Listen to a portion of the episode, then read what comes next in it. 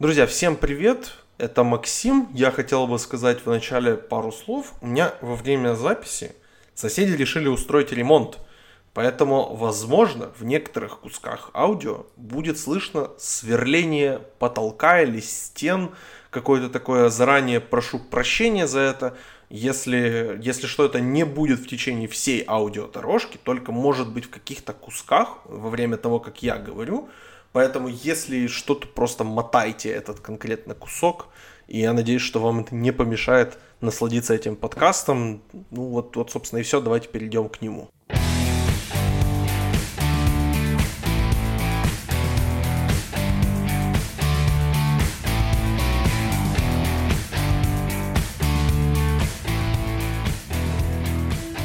Привет всем в этот жаркий июньский день. С вами подкаст Спортхаб Lifestyle. Мы сегодня будем обсуждать сериальную новинку от Netflix, которая продолжает нас радовать, печалить, злить, просто вызывать весь спектр эмоций, которые только есть. Я говорю, естественно, о сериале «Политик», который выпустил свой второй сезон вот буквально пару дней назад. И у меня, и у, мо... меня зовут Максим Шадов, я ведущий этого подкаста, и у меня и у моего гостя Дениса Криворота было время его посмотреть. Привет, Денис. Привет, Максим. Слушай, давай начнем сегодня. Мне понравилось, как мы начали наше ревью The Five Bloods. Вот я бы хотел, чтобы мы начали, по сути, точно так же. Вот давай, коротенькое сам, summary, вот это tweet length review твоего сериала «Политик» второй, второго сезона его, по крайней мере. Так, ну, э, маразм крепчает, эм, эм, сюжет э, ходит по кругу, эм, шутки становятся еще более плоскими, эм, но при этом от этого все равно можно получить некоторое извращенное удовольствие. Вот такой будет у меня ответ. Я согласен с тобой вообще по всем, по всем параметрам. Я добавлю только, что я написал такой вот твит length review. У политика, как и у его главного героя, кризис личности. Он не знает, кем он хочет быть, и меняется от эпизоду к эпизоду, пытаясь удовлетворить всех, но не выигрывает от этого никто. Ну. Я считаю, что второй сезон, он действительно вот удвоил как бы то, что было плохо в первом сезоне, и практически избавился от того, что было хорошо. И теперь это действительно получается какой-то фарс, который фарс не потому, что он фарс, а фарс, потому что люди, которые его делают, сами не знают, что они хотят вообще делать, и какой они сериал снимают, и для кого они этот сериал снимают. Я предлагаю нам вот этот сериал обсуждать со спойлерами, потому что если мы себя будем как-то сдерживать, это, ну, знаешь, Райан Мерфи себя не сдерживал, вот и мы не будем. Поэтому что нам стесняться? Да, если вы не смотрели первый сезон, я настоятельно рекомендую его посмотреть, но, опять же, как в таком очень, опять же, нужно понимать, что вы смотрите. Вы вряд ли будете смотреть хороший сериал. То есть это такое чисто вы, вот выключить мозг, просто вот оставить его где-нибудь закрытым в шкатулке. Вот насколько сильно выключить мозг надо, чтобы смотреть этот сериал. Поэтому вот такое вот предупреждение вы получили. Спойлеры впереди первого и второго сезона мы будем спойлерить. Поэтому давай тогда нырять уже. И вообще у меня, я хотел бы начать обсуждение с ну, действительно, для кого снимается этот сериал? Кто его целевая аудитория? И ну, вот какой ты видишь эту целевую аудиторию? Потому что я, честно, задавался вопросом, из-за того, какой у сериала тон, я не могу понять, для кого он сделан. Да, ну я тоже до конца не понимаю, но мне кажется, задумка была такой, чтобы сделать такой карточный домик э, в юмористическом, лайтовом ключе, но при этом, конечно же, у Райана Мерфи и у других создателей не хватает на это а, ну, каких-то сил, не знаю, умственных ли, э, креативных ли, но, тем не менее, как бы задумка э, ну, проваливается почти с самого начала. Э, не знаю, кто целевая аудитория, но я думаю, что часть зрителей этого сериала это те, кто с Райаном Мерфи с самого начала, и я думаю, что люди, которые смотрели, например, э, Гли, его сериал знаменитый, и потом перешли плавненько на американскую историю ужасов, Королев Крика, там американскую историю преступления, я думаю, что вот им вполне этот сериал должен нравиться. То есть это такое соединение вот как раз-таки всех его предыдущих работ, вот этот вычурный стиль, плюс, э, не знаю, некоторый такой вроде э, сюжет, да, в котором есть какие-то повороты, но они, конечно, очень предсказуемые и простенькие, но тем не менее, то есть он, мне кажется, ориентирован как раз-таки на фан-базу уже готовую, поэтому попытаться заманить нового зрителя каким-то адекватным продуктом тут цели не было. И вот мы видим результат этого Э, потому что очевидно, что вот э, Райан Мерфи, Брэд Фалчик, вот эта э, команда, они варятся в своем соке уже там 10-15 лет, и как бы не, не вполне восприимчивы, наверное, уже к окружающей действительности, и из-за этого продукт получается вот такой, ну, для очень узкой категории ценителей, даже которые я себя не могу до конца отнести, хотя вот я вроде смотрел и все эти американские истории, они мне как бы нравятся и нравились, э, но в данном случае, конечно, я должен признать, что тут вот очень много минусов, ну, которые мы сейчас с тобой еще обсудим, я думаю.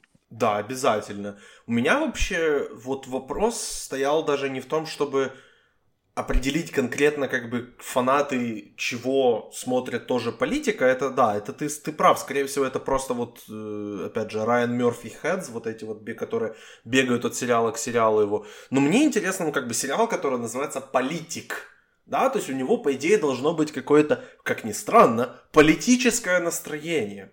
И я пытался понять, ну вот как бы потому что это Америка, и там все разделяется на либо на красных, либо на синих, то есть либо на консервативных, либо на либералов. И я пытался понять просто, ну кто это снимает и кому, как, какой из сторон это должно быть интересно. Потому что если бы это было снято с иронией, то, возможно, это оценили бы обе стороны. Но так как это снято с абсолютно серьезным выражением лица, это выглядит либо как будто консп... э, э не, боже, конспирологи чуть не сказал, консервативные снимают про либералов, и они типа их стебут таким образом. Но опять же, учитывая, что консервативные люди не особо могут в юмор, назовем это так, то это не выглядит как что-то, что они бы сняли, как даже современные консервативные, вроде там Бена Шапира, условно говоря.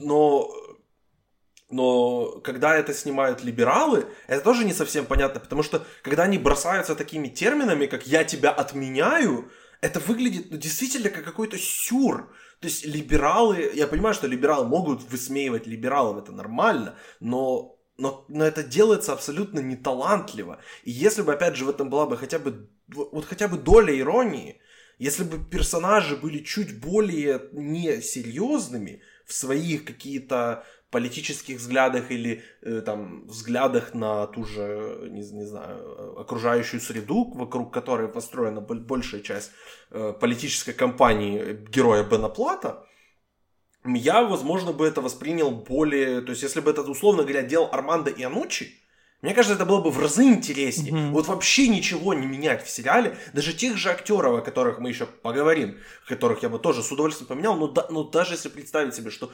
оставить все точно так же, но сменить просто Райана Мерфи на Армандо Янучи, и я думаю, что вышел бы, ну, ну действительно, один из лучших сериалов года. Мне те, вот, тот же Авеню 5 показался, в принципе, близким к, к этому, потому что тоже там его снимают, условно говоря, либералы, но они, но, но они там стебут друг друга, сами себя, и просто высмеивается человеческая тупость, высмеивания которым мне здесь не хватило. То есть Бен Плат в итоге там, его персонаж Пейтон Хобарт показан нам положительным героем. И мне это не накладывается на голову. Давай тогда э, еще вот скажем по поводу, прежде чем мы перейдем уже к обсуждению сюжета и потом уже актеров, я еще хотел бы добавить, в принципе, вынести ее за скобки, просто потому что она, в принципе, в этом, чуть ли не в этом сериале вынесена за скобки.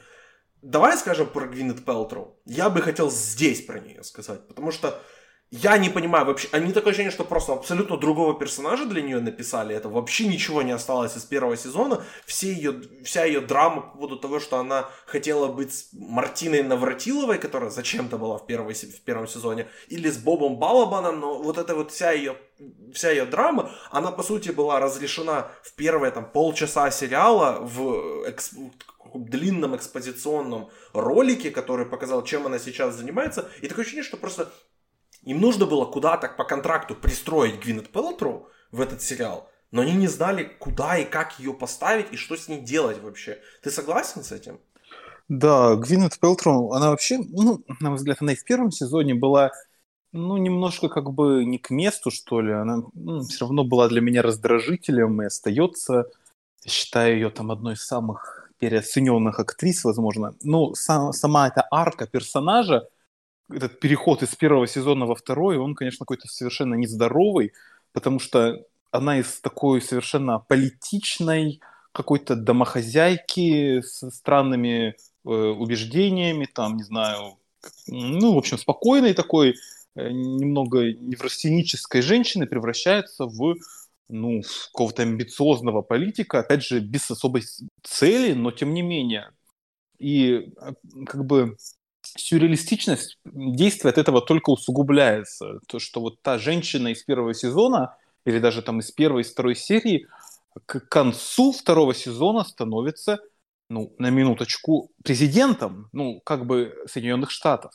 Конечно, пример Дональда Трампа, он э, расширяет границы повествовательных возможностей для любого автора сегодня, но не до такой же степени. Все-таки надо понимать, что ну, есть какие-то законы жанра, и если, грубо говоря, там, не знаю, в, пе- в первом сезоне женщина сидит дома и там принимает ванны, и это весь ее жизненный опыт и потенциал, то она не может э, во втором сезоне вдруг стать главным политиком Соединенных Штатов. Но это, но это просто неуважительно по отношению к тем же политикам.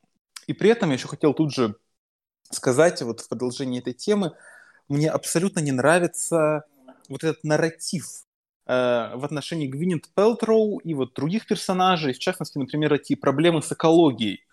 Ведь э, они действительно важные, то есть э, это тема, которая затрагивается там про мировой океан, там про загрязнение и так далее. То есть это реально все как бы актуальные вопросы, но за счет того, что они здесь как бы через призму вот этих эгоистичных поступков героев, в том числе Гвинет Пелтроу, там Бена Плата, это все кажется чем-то незначительным. То есть я думаю, что даже человек, который, э, не знаю, там сомневался, да, в том, э, там, важна ли экология, да, и ее проблемы сегодня, посмотрев этот сериал, он убедится в обратном. То есть это какая-то антиреклама социальных вот этих посылов. Лично я так это увидел, потому что это сатира, ну, не знаю, я бы даже не сказал, что это сатира, но вот эти именно персонажи, которые э, руководствуются своими корыстными интересами, они вот это все убивают. И в конце концов мораль, она вообще теряется. И как бы ну, за счет этого сериал, он действительно, ты правильно заметил, он не для кого. То есть, если я, например, борец за права там э, китов каких-нибудь, да, то я буду зол, посмотрев этот сериал, потому что я не хочу, чтобы меня так показывали. И опять же, если я там какой-то консерватор, который считает все эти помыслы пустым звуком, мне тоже это не понравится, потому что они здесь слишком активно и часто обсуждаются. Поэтому не знаю, чьим запросом именно политическим, там, гражданским этот сериал может удовлетворить наверное, только тем, кто вообще ничем не интересуется и настроен максимально нейтрально. Вот так. Ну и тоже как бы само вообще наличие Гвинет Пелтру в этом сериале, при том, что если посмотреть, чем она занимается помимо своей актерской карьеры, mm. вообще не попадает под либеральную повесточку. Поэтому ну, то есть странно, человек, который, по идее, вот является лицом э, компании вот этой, или э, ГУП она называется как-то uh-huh. так, да? Которая там псевдонаукой занимается. При этом она здесь чуть ли не одной из центральных лиц сериала по борьбе с экологией. Ну и в принципе то, что сама экология и сами вот там веганы здесь показаны в лице героини Зои Дойч, которая здесь выглядит прихнувшейся активисткой, внезапно, опять же, ею ставшей после первого сезона. Э, ну, то есть здесь хотя бы прыжок веры, который мы должны совершить, чтобы в нее поверить, он чуть-чуть поменьше, но опять же, нам этот прыжок веры показывают просто кучей вот экспозиции, которые у нас вываливают. Это не делается за счет поступков, это делается просто нам персонаж читает сценарий. Но это, но это ненормально. И действительно делать, ну то есть, да, говорит, что там, да, ну Дональд Трамп, он же там звезда реалити ТВ, он стал президентом. Да, но Дональд Трамп работал для этого несколько лет, он себе строил имидж. А тут просто показано Гвинет Пелтер, что она, по сути, чуть ли не скучая стала президентом. Но это невозможно. В, в текущих реалиях того, какие выборы были вот в 2016 году и какие у нас предстоят выборы в Америке в этом году, ну это абсолютно оторванная от реальности какая-то ситуация, которую нам показывают в сериале. И меня это не то чтобы злило, меня это скорее разочаровало просто, потому что я не понимаю, что этот сериал вообще хочет сказать по поводу современной политической ситуации, потому что он не показывает абсолютно консервативных людей в этом, и там консервативную партию республиканцев вообще нет в этом сериале. Их не существует просто. Поэтому я не понимаю, что они пытаются сделать и зачем и для кого. Давай тогда более детально перейдем вообще к сюжету и к сторителлингу. Сюжет этого сезона, это э, он был заложен еще в конце первого сезона, что Бен Плат, его персонаж Пейтон Хобарт вместе со своей командой, они таки помирились все, собрались и решили, э, вот там все побросали свои учебы, чтобы э, организовать кампанию для Пейтона, чтобы он шел в Сенат э, штата Нью-Йорк и нам сделали, что это очень важная вот компания, при этом пару раз говорили, что это не такая важная должность, не знаю, зачем опять же это делали тогда. И вот у нас эта компания, то есть это старики против новых, и 7 серий, кстати, то есть сериал короче стал на одну серию, и сами эпизоды, по-моему, стали даже короче по, по своей длине, и вот, ну вот давай тогда по сюжету и, в принципе, по сторителлингу, потому что, мне кажется, это самый слабый аспект этого сезона. Э, как тебе вообще сериал, вот именно в плане сюжета, этот сезон, и, может, конкретные какие-то эпизоды ты можешь выделить в худшую или, или в лучшую сторону? Да, ну, вообще, конечно, 7 серий это для меня плюс, потому что э, я посмотрел сериал, по сути, там за, за один день, то есть я его включил, начал тренировочку, потом начал готовить обед, он тоже у меня шел где-то фоном, там, потом поел, потом что-то еще, и, в общем-то, вот и сериал и закончился. Так что в данном случае я благодарен за то, что одну серию у нас отжали, хотя можно было бы еще парочку, да, просто сократить, я думаю, никто бы ничего не потерял от этого. А вот про сторителлинг я с тобой на 100% согласен, потому что как бы тут несколько первых эпизодов э, излагаются таким образом, что они будто бы рассказаны от первого лица, причем герои меняются. То есть в первой серии, например, это Бен Плат. И у меня было такое ощущение, что я смотрю, э, ну, сериал а «Секс в большом городе», да, там, где героиня говорит вот что-то закадровым, типа, голосом, вот я подумала, я пошла, я пришла, и вот она и идет как раз. То есть там это работало, потому что это формат э, ТВ-дневника, то есть как бы это был отдельный жанр. Здесь же это вообще никак не обусловлено, потому что мы наблюдаем за повествованием, за сюжетом, и внезапно тут закадровый голос говорит что-то там. Я типа там почувствовал что-то там. То есть ты как бы думаешь, что вообще? И во второй серии это уже другая героиня, в третьей там третья, а потом этот формат куда-то внезапно вообще исчезает. То есть, э, хотя семь серий — это как раз-таки шанс для того, чтобы ну, какое-то единение создать, да, то есть создать концепцию, в рамках которой твой сериал будет развиваться. Но этого не происходит. И вместо этого мы э, видим, э, ну, по сути, во многом лекала первого сезона. То есть тут есть серия, которая называется э, The, The Waters, и э, такая же аналогичная серия была в первом сезоне. То есть мы наблюдаем за э, случайным персонажем, за, так скажем, аудиторией да, э, этих политиков, э, каждый из которых, э, грубо говоря, идет голосовать, да. И Но вот этом... я по поводу этой серии хотел бы чуть-чуть позже поговорить, mm-hmm. потому что это, я считаю, что это лучшая серия вообще в сериале, поэтому я бы к ней чуть mm-hmm. позже хотел бы вернуться. э, давай вот еще по поводу первых серий я бы хотел добавить, что там сериал очень сильно прыгает в жанрах.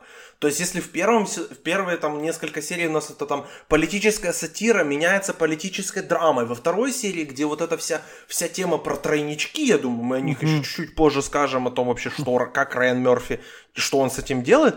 То есть у нас это становится внезапно какая-то драма, комедия про отношения, потом у нас это внезапное какое-то шпионское, когда у нас втор... одного персонажа садят как крота, потом второго персонажа садят как крота.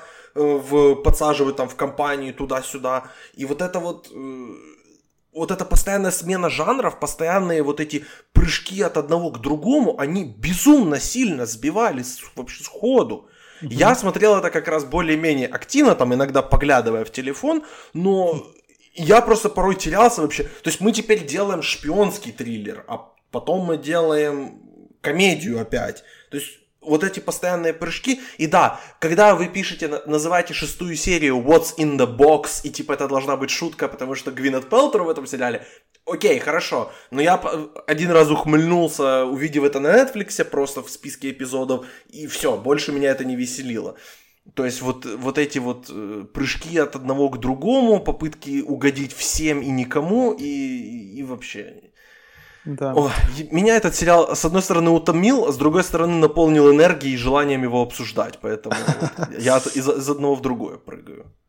Да, я с тобой согласен по поводу жанров. Причем все вот эти такие сюжетные повороты, они абсолютно разовые. То есть, например, тут у нас начинается тема с кротами, да, и она вот в рамках же этой же серии разрешается и как бы в никуда уходит. Или там эти тройнички, или что-то еще. То есть э, 7 серий — это, опять же, возможность вытянуть сюжетные линии от начала до конца, сохранить интригу, что-то тут ну, наплести. То есть одно дело, когда у тебя 20 серий, тут, понятно, нужно дробить, нужно делать какие-то мини-кульминации и так далее. Но здесь у вас 7 серий по 30-40 минут. То есть вы можете смело брать какие-то более широкие временные диапазоны, закидывать какие-то интриги буквально к концу сезона, но этого не происходит, и вот эти какие-то Э, драмы, да, внезапные там какие-то беременности появляются. Когда это произошло, я, ну, я честно скажу, я просто офигел. Я думаю, ну вот уже ниже падать было некуда, но тут у нас две беременные девушки от одного человека. Ну, это вообще было...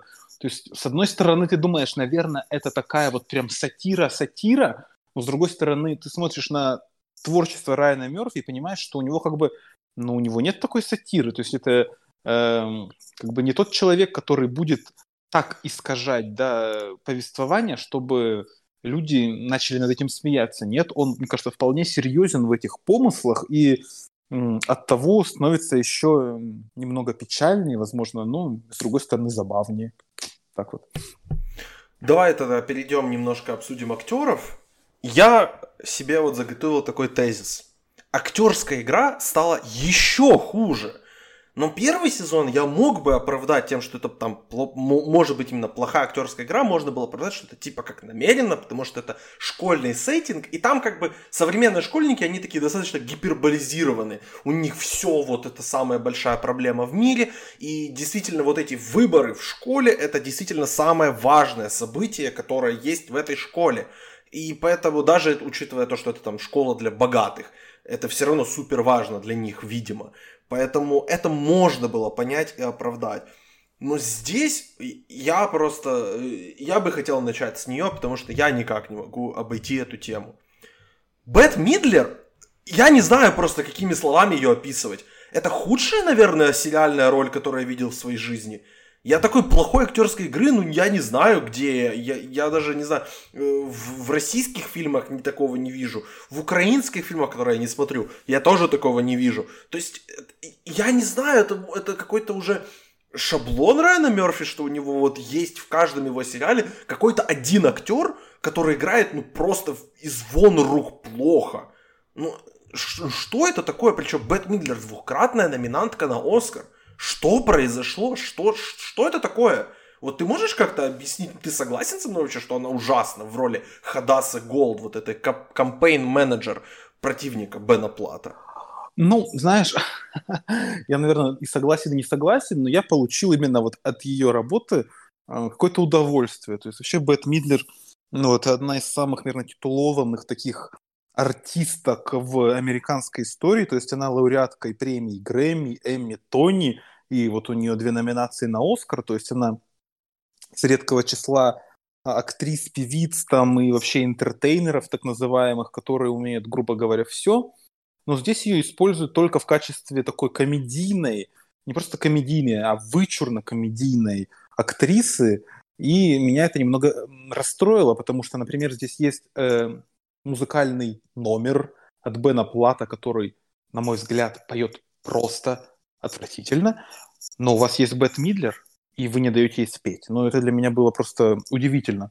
Я не могу сказать, что она играет плохо. То есть она играет в рамках того сценария, который ей дали, и старается, возможно, сделать свою героиню ну, более, не знаю, яркой, более важной в этом, в этом сюжете. И за счет этого она кажется такой нарочитой, вычурной и прям вот жирной, да, то есть действительно это роль, которая бы вписалась в какой-нибудь российский ситком а-ля «Счастливы вместе». То есть вот она прекрасно бы вошла вот в эту квартирку Гены Букина, и там она была бы как влетая просто. Но я не могу сказать, что меня... Ну, то есть я различ... различаю плохую игру Бена Плата, потому что он на мой взгляд, пока я не видел где. То есть я не, не, не верю тому, что он может играть хорошо. И плохую игру Бет Мидер, которая ну, делает, если это не намеренно, то в силу обстоятельств, то есть в силу сценария, в силу того, что ну, вот ей такого э, персонажа как бы задали, и она его гиперболизирует. Так что, ну, я получила все-таки от ее игры определенное удовольствие. Так. Я часто говорю, вот описывая актерскую игру, что некоторые люди просто вот любят подрубать, как говорится. То есть вот просто включать максимум. И вот, э, не знаю, главный представитель таких вот подрубок это не Кейдж, он любит прям, прям вот врубить. И Бет Мидлер здесь реально исполняет Ника Кейджа. И это было мне лично больно смотреть. Каждый раз, когда она что-то говорила и начинала просто переходила на визг какой-то, это было мне ну, ну, физически неприятно. И твое вот это сравнение, что она бы вписалась хорошо в российский ситком, да, скорее всего, да. Там это, если бы, учитывая, что ее речь бы под, под как бы подыгрывалась бы еще за кадровым смехом, то вполне она, наверное, бы там сработала. Но здесь мы потеряли, вот после первого сезона не вернулась Джессика Лэнг, не вернулся Дилан Макдермот, не вернулась, э, не вернулась Дженни Ли Джонс. Мы практически на полсезона потеряли Зои Дойч, ее там она в паре серий всего появляется. Э, там актер, который играл Рикардо, который я, которого я описывал, что он очень похож на парня моей знакомой, и меня он раздражает очень сильно, поэтому мне доставляло удовольствие смотреть, когда с этим персонажем происходили плохие вещи. Здесь он появляется всего в одной сцене. И я, честно, ощутил вот такое проседание в, в актерской игре, потому что у нас, по сути, стало намного больше Бена Плата, намного больше Люси Бойнтон, которая, ну, после, после Синг Стрит она как-то как немножечко склеилась, потому что здесь тоже ничего интересного с ней не происходит. Вся вот эта ее это, свита Бена Плата, она тоже в плане актерской игры не особо интересна, там разве что вот эта вот девушка, как ее зовут, я сейчас посмотрю, ее зовут... Ее зовут Лора Дрейфус, собственно, которая играет Макафи Вестбрук. Я сейчас проверяю, она, кстати, родственница Ричарда Дрейфуса, судя по всему, нет. Ну вот она, она, она хороша, она норм, а все остальные, ну, такое, если честно не впечатляющие. Поэтому мне действительно стало как-то э, без Джессики Лэнг, без такого явного присутствия Зои Дойч стало как-то действительно скудно, и мы получили очень много. Э, Бет Мидлер, очень много. Джудит Лайт, которая в целом она хороша в, в роли Диди Стэндиш, но вот в деталях, если ее разбирать, она в, в некоторых сценах переходила и поддавалась вот этой плохой игре Бет Мидлер, и тоже переходила на визг, крик и вот эти непонятные какие-то моменты, э, и это тоже становилось больно. Давай скажем вот по поводу э, одной части сюжета, в которую, собственно, в, э, входит Диди Стэндиш, вот, этот, вот эта вся тема с тройничком. Но я понимаю, конечно, что Райан Мерфи, то есть он у нас э, представитель нетрадиционной сексуальной ориентации, он э, гей, и как бы в, в прошлом он, он просто с него снимал о геях, потому что, ну вот, у него было много персонажей геев, э, это было как интересный такой для него, мне кажется, интересный материал для работы, потому что все-таки еще там считай, 5, ну, 5 лет назад уже, может быть, нет, но вот лет так 10 назад это еще было таким явным табу и показывать персонажей геев, ну, то есть это ты, допустим, условный Шон Пен, который играл Харви Милка, вот он такой смелый, сыграл гея, целовался с Джеймсом Франко, на тебе второй Оскар, Шон Пен. То есть лет 10 назад все еще там играть гея это было каким-то подвигом. Сейчас уже, то есть как бы в этом сериале даже, то есть все персонажи по сути какие-то гендерфлюидные, они то туда, то сюда, и ты уже никого не удивишь тем, что персонаж гей, поэтому мне кажется, что просто Райан Мерфи этим, вот этими тройными отношениями, он придумал себе какое-то вот этот э, новое табу сексуальное, какое, которое ему нужно работать с каким-то сексуальным табу, иначе как-то будет неинтересно. И вышло это действительно просто как будто это написали сверху, как будто нам нужно было что-то интересное написать этому персонажу, придумать какое-то сексуальное табу, а сейчас, по сути, БДСМ уже сделали 50 оттенков серого, сделали плохо, но сделали, поэтому нужно было что-то вот что-то еще придумать, придумали вот это. Ну, мне, по крайней мере, так показалось. Ты согласен со мной? Mm, да, то есть, ну, я вообще хочу сказать, что персонаж Джудит Лайт, ну, тоже я бы отнес его к тем персонажам, которые мне все-таки понравились. То есть, ну, скажем так, мне очень нравится, как она визуально подана, эта героиня, сама Джудит Лайт. Мне кажется, она очень красивая женщина, и, в общем-то, она как-то, ну, работает с камерой и так далее. Какая-то там актерская школа все-таки прослеживается, это меня радует. То есть в ней я видел э, некоторые, ну, хотя бы тень Джессики Лэнг, и за ней мне было следить всяко интереснее, чем за Пейтоном Хобартом. Но сама тема с, с этим тройничком, она тоже такая недокрученная. То есть, как бы я ничего не имею против того, чтобы внедрять в сюжет политических каких-то фильмов и сериалов э, тему какой-то запретной там любви, пускай она уже не запретная сегодня, но какой-то легкомысленной там и так далее, которая может быть двояко истолкована, трояко истолковано и так далее. Э, то есть, э, мне кажется, что сама затея, она бы могла быть неплохо осуществлена. То есть, даже если мы возьмем в качестве примера карточный домик, э, в котором тоже были всякие разные любовники, любовницы, и это как-то влияло на политическую игру, это работало, то здесь это тоже путь в никуда. В конечном счете, ну, спойлер или не спойлер, я уж не знаю, но это никуда не приводит. То есть, по сути, первый сезон обрывается тем, что это как бы главная тайна э, героини Диди Стендиш. То есть, и как бы я, ну, думается, что на этом будет построен весь сюжет, и какие-то будут подковерные интриги, эта информация будет как-то там курсировать туда-сюда, но в итоге как бы эта тема всплывает, и люди вроде как ее положительно воспринимают. То есть, ну, если вы хотите показать критику узколобого общества какого-то, то, наверное, надо было эту тему развернуть иначе. Но в итоге вы вроде говорите, что это нормально, и, и за счет этого как бы все остальные действия и поступки героев мы презюмируем как какие-то нормальные, как какую-то норму, и как бы с какого-то, не знаю, момента, с какого-то эпизода ты начинаешь понимать, что что бы ни сделали герои, как там тройничок, там квинтет, там хоть что угодно, это приведет их к победе. То есть, э, по сути, в этом сериале можно делать все, что угодно героям, но в конечном счете их будет ждать там политический невероятный успех. Не знаю, как это объяснить с точки зрения там, социальных реалий здравого смысла, но вот именно в этом сериале это почему-то именно так и работает. Поэтому тема с тройничком, она здесь, ну, она как бы, она есть, да, то есть, как бы, возможно, нам типа, должно было быть интересно, то есть, ой, как бывает, оказывается, у людей, типа, какой интересный социальный срез нам показали, но это максимум того, что об этом можно сказать. То есть, с точки зрения вплетения в сюжет, это, ну, это ничтожная, ничтожная капелька, которая никак в дальнейшем не разыгралось, к сожалению. Да, я абсолютно с тобой согласен. Давай тогда скажем вот по поводу пятого эпизода второго сезона. Мне он показался достаточно сильным и чуть ли не лучшим эпизодом этого, этого вообще сезона сезона точно, может даже и сериала. Здесь у нас немножко, то есть это подражает, я забыл уже на самом деле эту серию с первого сезона, где нам показали одного студента, которому как бы было пофиг на выборы, но двое кандидатов его постоянно пытались как бы купить, не купить, ну, ну то есть не купить, конечно, но как-то склонить его к тому, чтобы проголосовали вот за них.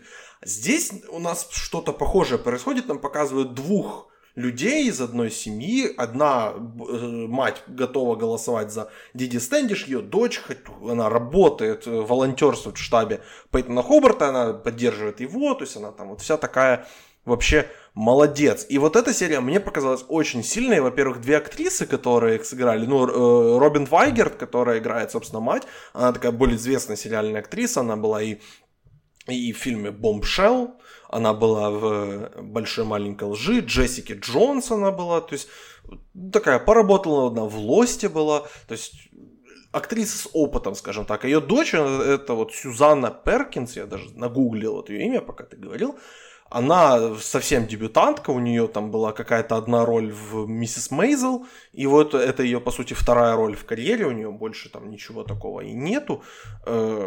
Вот у нее там, а, да, все остальные у нее это будущие роли. То есть, и мне кажется, вот это, это смещение фокуса с наших основных героев на двух, по сути, новых персонажей, которые появляются внезапно, без какого-либо представления, и точно так же исчезают после этой серии, это было таким глотком свежего воздуха, когда нам дали вообще посмотреть чуть ли не на этот же сериал, внутри него нам дали посмотреть на него со стороны, и как, по сути, эти люди выглядят как аватары нас, и мы наблюдаем за собой со стороны, как мы смотрим сериал «Политик», но мы при этом, мне показалось, что мы прыгаем скорее не от там э, от одного кандидата к другому, потому что все-таки это просто часть сюжета. Но мы прыгаем вот просто между тем, как бы нравится нам, не нравится, интересно нам или нет, насколько это вообще вся ситуация абсурдная в этом сериале.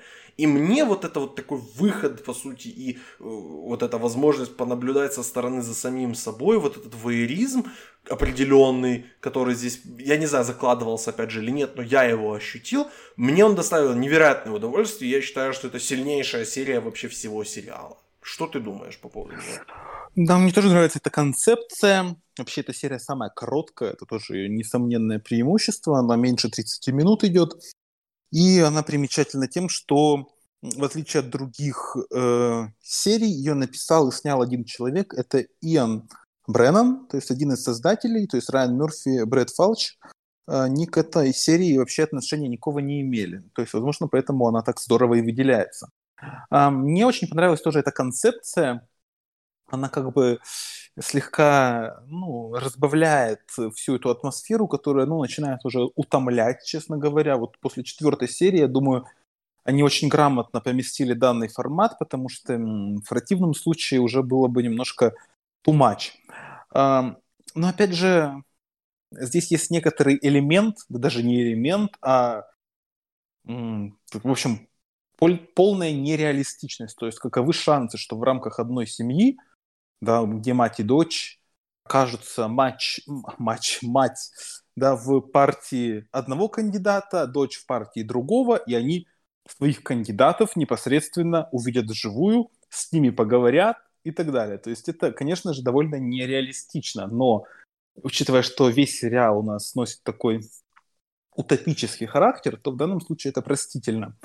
Но в рамках этой серии я бы сказал, что меня не вполне удовлетворила ее концовка. Я, ну, мне кажется, было бы круче, если бы они, вот эти героини, поменялись мнениями. То есть, если бы все-таки дочь проголосовала за Диди Стендиш в итоге. То есть, мне кажется, это было бы, ну, прикольнее. В итоге, как будто бы мать приняла позицию дочери, и за счет этого э, персонаж Бена Плата как бы стал выглядеть, что ли, более позитивно в глазах телезрителя. Но, честно говоря, на мой взгляд, это, этого не произошло. Поэтому сам формат серии, да, мне очень понравился. Он бодренький, но вот именно развязка ее, ну, не самая убедительная. Ну и после этой серии идет, на мой взгляд, самая тупая серия из всего сезона. Э, не знаю, мне кажется, она самая неубедительная вообще из того, что я видел за долгие годы сериальные. ну, наверное, про спойлеры немножко сейчас, но скажу, что... Да-да-да, конечно, мы, мы с фул спойлерами здесь говорим. Да, поэтому... то есть э, здесь мы наблюдаем ничью. То есть нас хотят убедить в том, что за кандидатов проголосовало равное количество людей. И чтобы, если бы, например, в рамках первого сезона там когда это школа, да, и там голосуют тысяча человек, это еще можно поверить. Когда нам говорят, что за каждого кандидата проголосовало 25 100 там 5 человек, то, простите, это даже математически невозможно. Ну и нам это как бы подкрепляют исторической сводкой, что как бы уже такое было. То есть нам действительно, э, чтобы нас хоть как-то убедить вообще в реальности происходящего, нам, нам показывают реальные случаи таких ничьих. И честно, вообще, вообще это не помогло.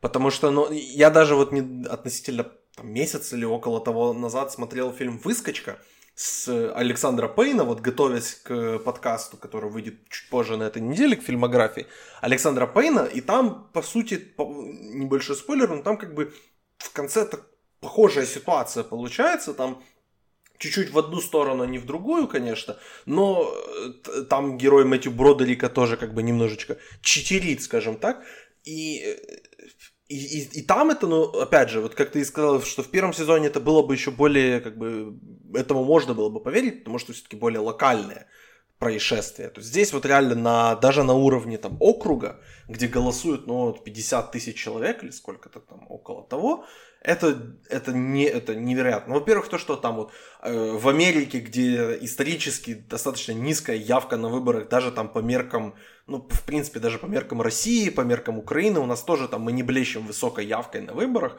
но там это еще меньше. Она таких региональных или вот этих окружных выборах там, там совсем смешная явка бывает. И поверить в то, что, во-первых, Э, вот эти выборы как в одном округе обсуждаются на каком-то там регионально-массовом телевидении, это в принципе смешно. И то, что такая ситуация будет иметь такой широкий резонанс, опять же, на каких-то рандомных выборах в одном округе в Нью-Йорке, ну, это, это сериал много делает прыжков веры и пытается нас убедить в том, что что-то происходит чего в реальности не было бы никогда. И опять же, suspense of disbelief это в принципе нормальная ситуация, когда, ну блин, я фанат фильмов Марвел, там тоже нужно много чего поверить, то, чего не было бы в реальности.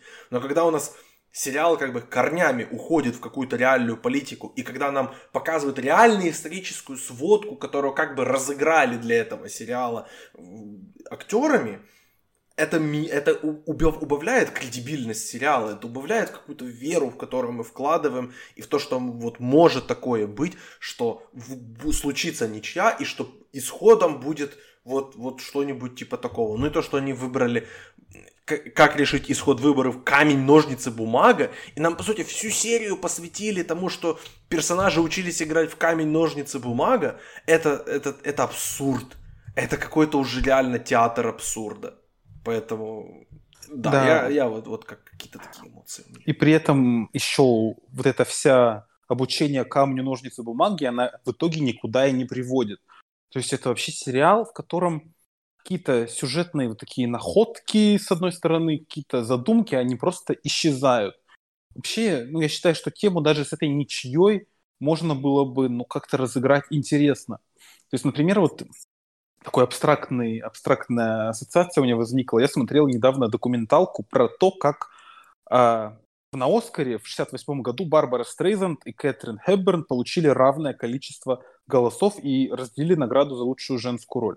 Но вот, на мой взгляд, это было намного интереснее с точки зрения подачи, хотя это была документалка на Ютубе, не знаю, там с тысячей э, подписчиков, но тем не менее это было реально интересно смотреть. В данном случае нас просто ставят перед фактом, что вот такое произошло, забавно же, правда, дорогие телезрители, и все. И то есть как бы можно было бы даже оставить этот элемент сюжета, да, пускай это будет так, пускай мы будем идти вот по полному шаблону первого сезона, но ну, вы сделаете это интересно. Тут еще возникает резонный вопрос, а что дальше? Неужели мы в третьем сезоне будем баллотироваться Э, в президенты, и там у нас тоже будет ничья. И, ну, не знаю, мне кажется, это можно, не знаю, с одной стороны, это можно рассматривать как какую-то универсальный шаблон, но тогда не знаю, какой смысл это делать с одной и той же командой, да, то есть если бы это был какой-то студенческий проект, где взяв определенное сюжетное лекало, люди что-то пытаются сделать на разных уровнях там восприятия, да, наверное, это было бы прикольно, но когда это одни и те же авторы, режиссеры, постановщики и актеры, и они повтор... идут по кругу и повторяют то же самое, ну, это довольно нелепо. И как бы, если в первом сезоне концовка меня немножко, ну, как бы подзадорила, то есть не было так, ага, то есть дальше они будут еще как-то идти дальше в сторону этого сю- сюрреализма и абсурда, то в данном случае во втором сезоне я смотрю эту концовку, и как бы, ну, я уже просто не верю. То есть это не работает ни как сатира, ни как более-менее правдоподобная политическая история. То есть на самом деле, несмотря на все вот эти забавные моменты, наверное, впечатление это более разочаровывающее второго сезона, потому что первый все-таки дарил какое-то иное ощущение, такое вот, ну, потому что сюжет был более местечковый и как-то, ну, хотя бы очень отдаленно, но ты в это верил. Здесь же уже, ну, простите, это зашквар. Так. Да, как-то так получается. Вот ты затронул уже, в принципе, третий сезон. Давай немножко поговорим об ожиданиях к третьему mm-hmm. сезону, потому что у нас, по сути, седьмая серия, выборы. Вот Пейтон, он как бы выигрывает, но не выигрывает, но выигрывает по итогу, ему отдают, по сути. То есть Диди Стэндиш, она сдается, и потом она идет э, в компанию как в качестве вице-президента в компанию матери Пейтона, которая, собственно, Гвинет Пелтеру баллотируется в президенты. И у нас просто в какой-то момент возникает, э, то есть мы выиграли, все, мы идем, у нас сейчас, сейчас Пейтон начнет работать вот э, губернатором, или кем он там стал, сенатором, сенатором штата Нью-Йорк. Вот. И нас просто прыгают на два года вперед, вот просто нас отправляют, и, потому что этот сериал не заинтересован в том, чтобы показывать политику чем занимаются вот эти политики, как они управляют. Он заинтересован только в сенсационных моментах, только вот в компаниях. То есть, если там вот тот же Дональд Трамп, он условно организовал какие-то вот свои сборища с людьми, ралли вот эти, как это называется в Америке, даже во время того, как он был президентом. То есть он, по сути, вел президентскую кампанию, даже будучи президентом. И Райан Мерфи думает, что вот это то же самое интересно. То есть там будет по третьему кругу интересно смотреть не как, по сути, Бен Плат, вот то, то о чем Диди Стэндиш говорила ему в шестой серии, что вот ты выиграешь выборы, но сложнее всего это вот именно управлять, потому что тебе нужно договариваться с кучей людей. И сериал не заинтересован в том, чтобы это показывать, какие-то столкновения политические, то есть сделать реально вот такой вот карточный домик, но не такой серьезный, как карточный домик. Райан Мерфи не хочет, он хочет третий раз по третьему кругу делать то же самое с компанией, с чернухой вот этой вот, с ивентами, с э, там накап... накапыванием грязи там друг на другу, сливы журналистам, то есть они опять, опять и опять и опять будут повторять то же самое и вот, вот все, все то же самое, потому что в конце второго сезона Диди Стэндиш говорит, что вот сейчас твоя мать будет президентом, она свой срок отработает, и потом я буду идти в президенты, и она предлагает Пейтону, собственно, быть ее вице-президентом. И видно, что этому сериалу абсолютно неинтересно, не что будет, э, вот как, Пейт, каким Пейтон будет сенатором, просто потому что то, как, как он два года был сенатором, нам вывалили в экспозиции. Что было меня, ну, что меня безумно разочаровало, потому что мне было бы интересно посмотреть, каким бы он был сенатором. А так нам просто сказали, он был хорошим сенатором. Ну, спасибо, теперь предыдущие шесть серий, весь саспенс, который к этому вел, не имеет никакого смысла, никакого значения. Все, что я смотрел, по сути, не важно. Спасибо большое, что вы, ты мне это сказал. Сериал супер. Спасибо, что я потратил на тебя там 5 часов или сколько там эти все серии в общей сложности были. Ну и, собственно, Райан Мерфи, вот я пока готовился к подкасту, нашел такую информацию, что он, э, вот он сказал в интервью, что третий сезон не выйдет в ближайшие несколько лет, потому что они хотят, чтобы Бен Плат немножечко постарел, потому что, скорее всего, события третьего сезона будут происходить в рамках сюжета сериала через 4 года, и нужно, чтобы Бену Плату, ну, хотя бы там было, не знаю, 26-27, или сколько ему там сейчас лет. Ну, короче, чтобы он постарел немножечко. Поэтому у нас в ближайшие несколько лет сериала не будет, и вот поделись, пожалуйста, своими ожиданиями от третьего сезона. Чего бы ты хотел увидеть, что бы ты хотел, чтобы изменилось, стало лучше – как-то вообще продвинулась в каком-то плане, эволюционировала. Чем может быть сериал, чтобы он стал лучше? Да, вот ты вообще пока говорил, у меня вдруг осенила какая-то около гениальная идея. Мне кажется, было бы... Ну, то есть вот это все бы оправдалось с лихвой, вся, весь этот сюрреализм, если бы в третьем сезоне, например, казалось, может, в конце третьего сезона, что Бен Плат, ну, его герой, лежит э, в психиатрической клинике, и все эти действия разворачиваются у него в голове. То есть это бы объяснило, почему э, у нас такое ограниченное число героев, да, почему у нас э, его мать становится президентом, а его, там, не знаю, оппонентка вице-президентом. То есть, да, как будто больше нет людей в этом мире, в этих Соединенных Штатах.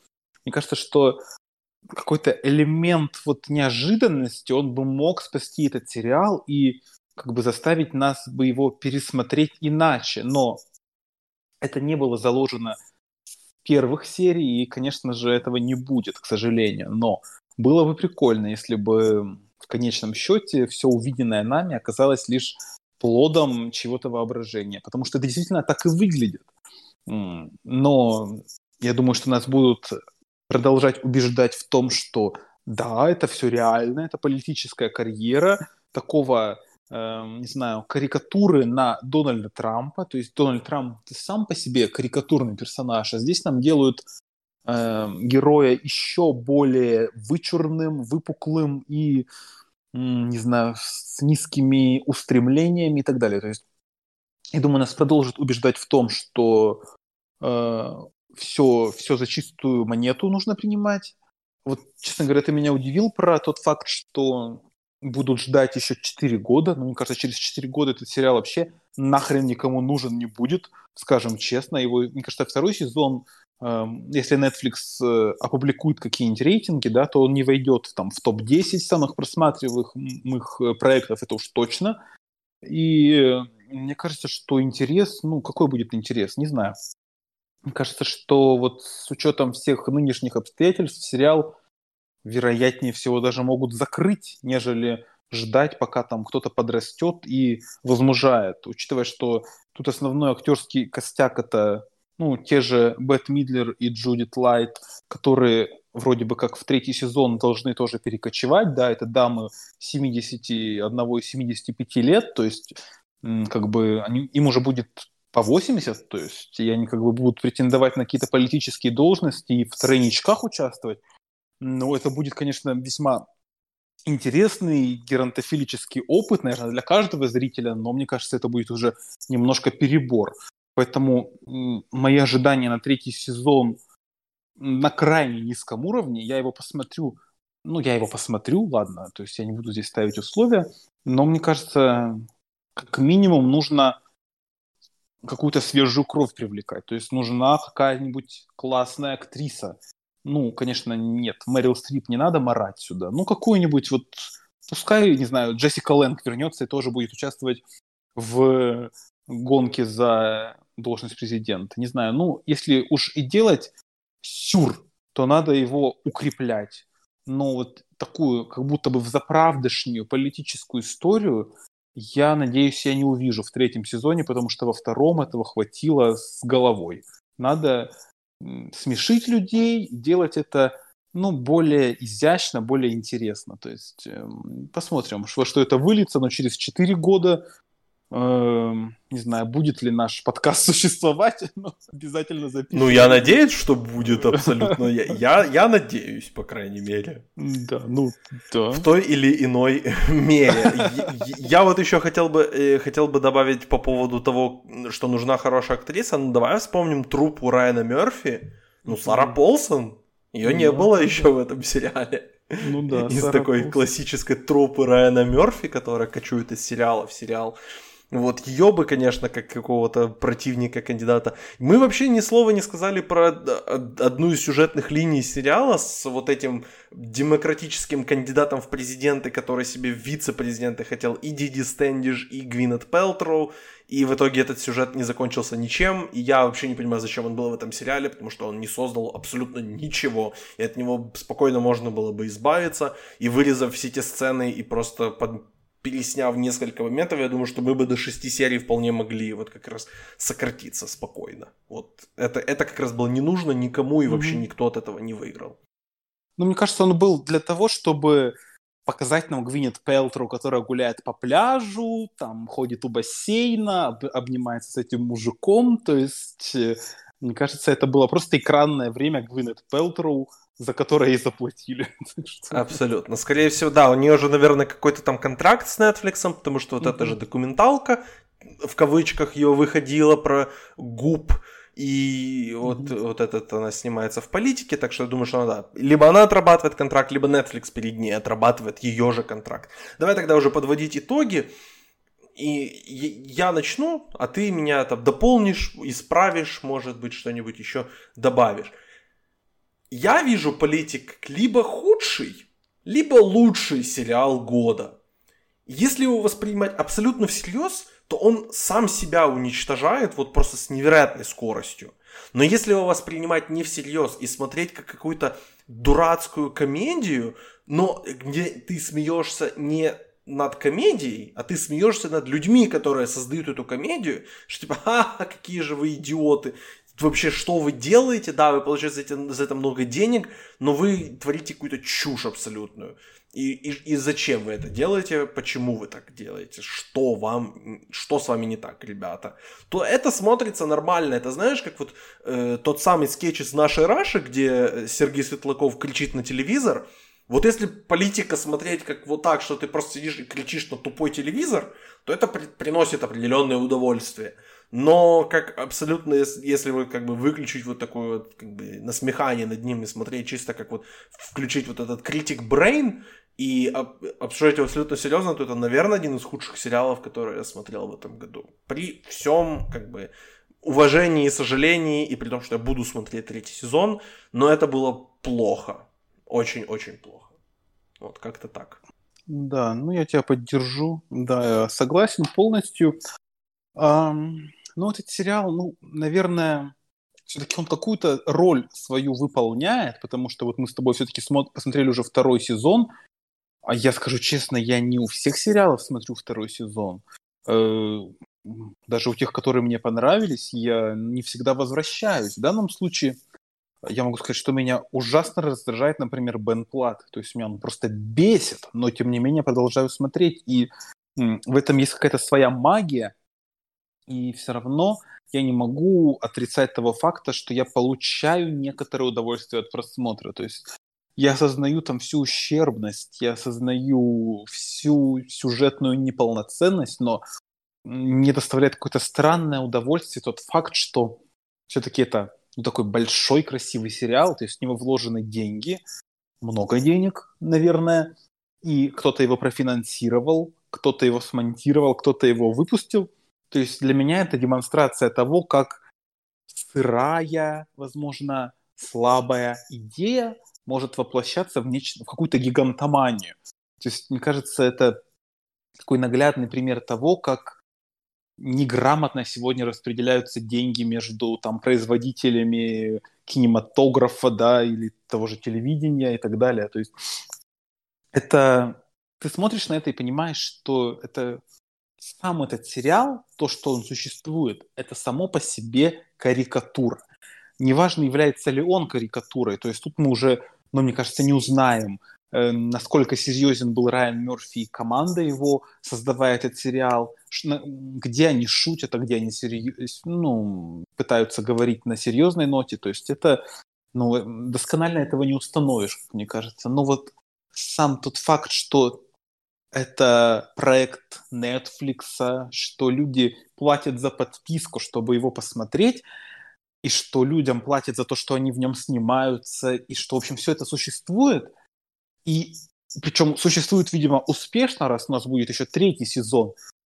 Это само по себе, ну, как-то, не знаю, забавно по меньшей мере. Поэтому э, политика — это такой своеобразный парадокс нашего времени, который, возможно, иллюстрирует очень много сам по себе как продукт. Да, и я не исключаю того, что его ну, в дальнейшем будут изучать как какой-то элемент поп-культуры 21 века, Эм, который, ну вот, не должен бы существовать, но существует и существует довольно успешно. Поэтому рекомендовать его, мне кажется, очень сложно. Во-первых, нужно максимально абстрагироваться от всяких самых разных своих ожиданий, завышенных, заниженных. И попробовать посмотреть просто по настроению. То есть не надо включать голову, не надо вообще никакую серьезность, э, просто смотреть как какой-то странный э, эксперимент, отношение к которому должен сформировать каждый зритель, но не его авторы. Так что вот такое у меня ревью. Да, очень хорошими словами говоришь. Денис, спасибо тебе большое за эту запись нашу очередную. И я вот так смотрю на свой ближайший календарь, и я так понимаю, что, возможно, в следующий раз, когда мы будем разговаривать, мы будем разговаривать о фильме, который вышел в кино. Потому что я так смотрю на свои планы, и походу, в следующий раз, когда мы с тобой поговорим, это будет фильм «Довод». Поэтому, да, я так понимаю, что мы где-то еще, возможно, даже месяц у нас не будет совместных подкастов. Ну, может быть, там я планирую еще в середине июля выпустить подкаст о трех фильмах, которые будут выходить на VOD. Поэтому, может быть, мы там что-нибудь обсудим. Там вот фильм Джона Стюарта, по-моему, выходит. Тоже о политике, там с Стивом Кареллом в главной роли. Неотразимый он, по-моему, называется. Вот, может, тебе такое будет интересно. Но, опять же, мы об этом еще спишемся. Поэтому, да, спасибо тебе большое за обсуждение этого, этого сюрреализма. Да, спасибо тебе. И вам, ребята, спасибо большое, что слушали. Оставайтесь обязательно с, вами, с нами на связи. У нас в конце недели выходит с Олегом Ковалевым большой подкаст о Александре Пейне. Мы будем обсуждать все фильмы из его фильмографии, кроме самого первого, «Гражданку Рут», мы не хотим смотреть, потому что у нее нет русских субтитров и нету ее в качестве нигде, мы не смогли найти, поэтому ее мы смотреть не будем. Но все остальные мы обязательно обсудим, поэтому наверстывайте, смотрите фильм Александра Пейна, и уже в конце недели вы сможете услышать этот подкаст. Спасибо вам большое, что вы нас слушали. Пока!